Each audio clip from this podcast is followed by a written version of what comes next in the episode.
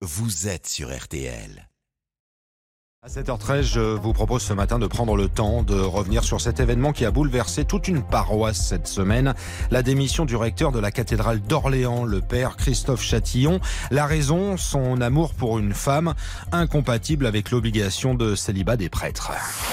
RTL événement. Une démission synonyme de choc pour la paroisse et ses fidèles et un épisode qui relance le fameux débat autour du mariage des hommes d'église. Bonjour Hermine Leclèche. Bonjour, bonjour à tous. Alors vous êtes rendu hier à une rencontre entre des paroissiens du centre-ville d'Orléans et l'évêque du diocèse. L'objectif, Hermine, était de discuter, d'échanger. Oui, et ils étaient plus d'une centaine à se déplacer pour partager leurs sentiments. Des paroissiens au visage fermé, encore très émus par le départ du père Châtillon. C'était à la fois mon, euh, notre curé et c'était mon confesseur. Donc j'étais très surpris, effectivement, et choqué. Je suis triste de le voir partir parce que c'était un très très bon prêtre. Je fais partie d'une famille qui s'appelle l'Église.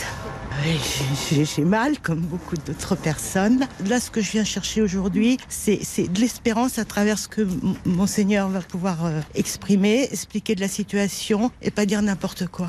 On entend bien l'émotion dans ces témoignages, mais pourtant un prêtre qui quitte ses fonctions par amour, ça n'est pas si rare que cela. Hein Non, ce n'est pas si rare, mais vous l'avez entendu, ça reste un sujet très sensible. Les prêtres qui assument ou sont découverts doivent partir du jour au lendemain. Ça a été le cas pour Marc Fassier, ancien prêtre au Lila, en Seine-Saint-Denis.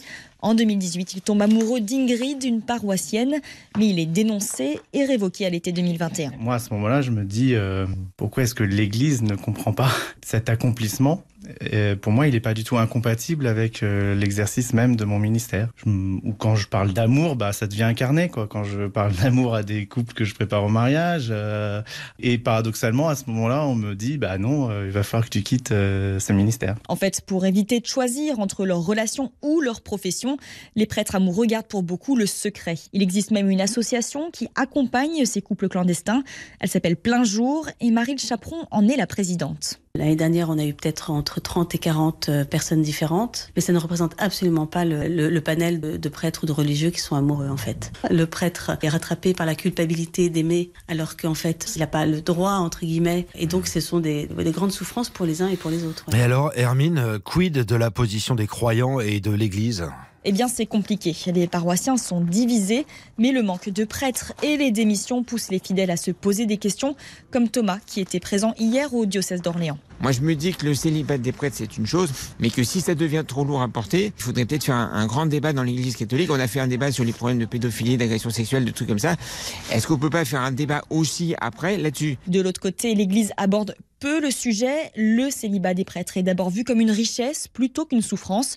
Jacques Blancard est l'évêque du diocèse d'Orléans. L'Église latine, elle a fait ce choix. Le tout, c'est qu'évidemment, que le discernement qui se fait avant soit bien abordé, euh, que les personnes soient accompagnées. Pour les prêtres, ça peut être une agression de dire les prêtres devraient se marier. Attendez, mais nous, on avait le choix, on est heureux. On peut pas dire, bon, voilà, le monde est comme ça aujourd'hui. Non, c'est peut-être plus compliqué que parfois ce qu'on peut en dire, quoi. Il assure toutefois que le diocèse accompagnera Christophe Châtillon moralement et financièrement si nécessaire. Ces prêtres qui quittent l'Église par amour. RTL événement euh, ce dimanche avec euh, Hermine Leclèche. Merci Hermine.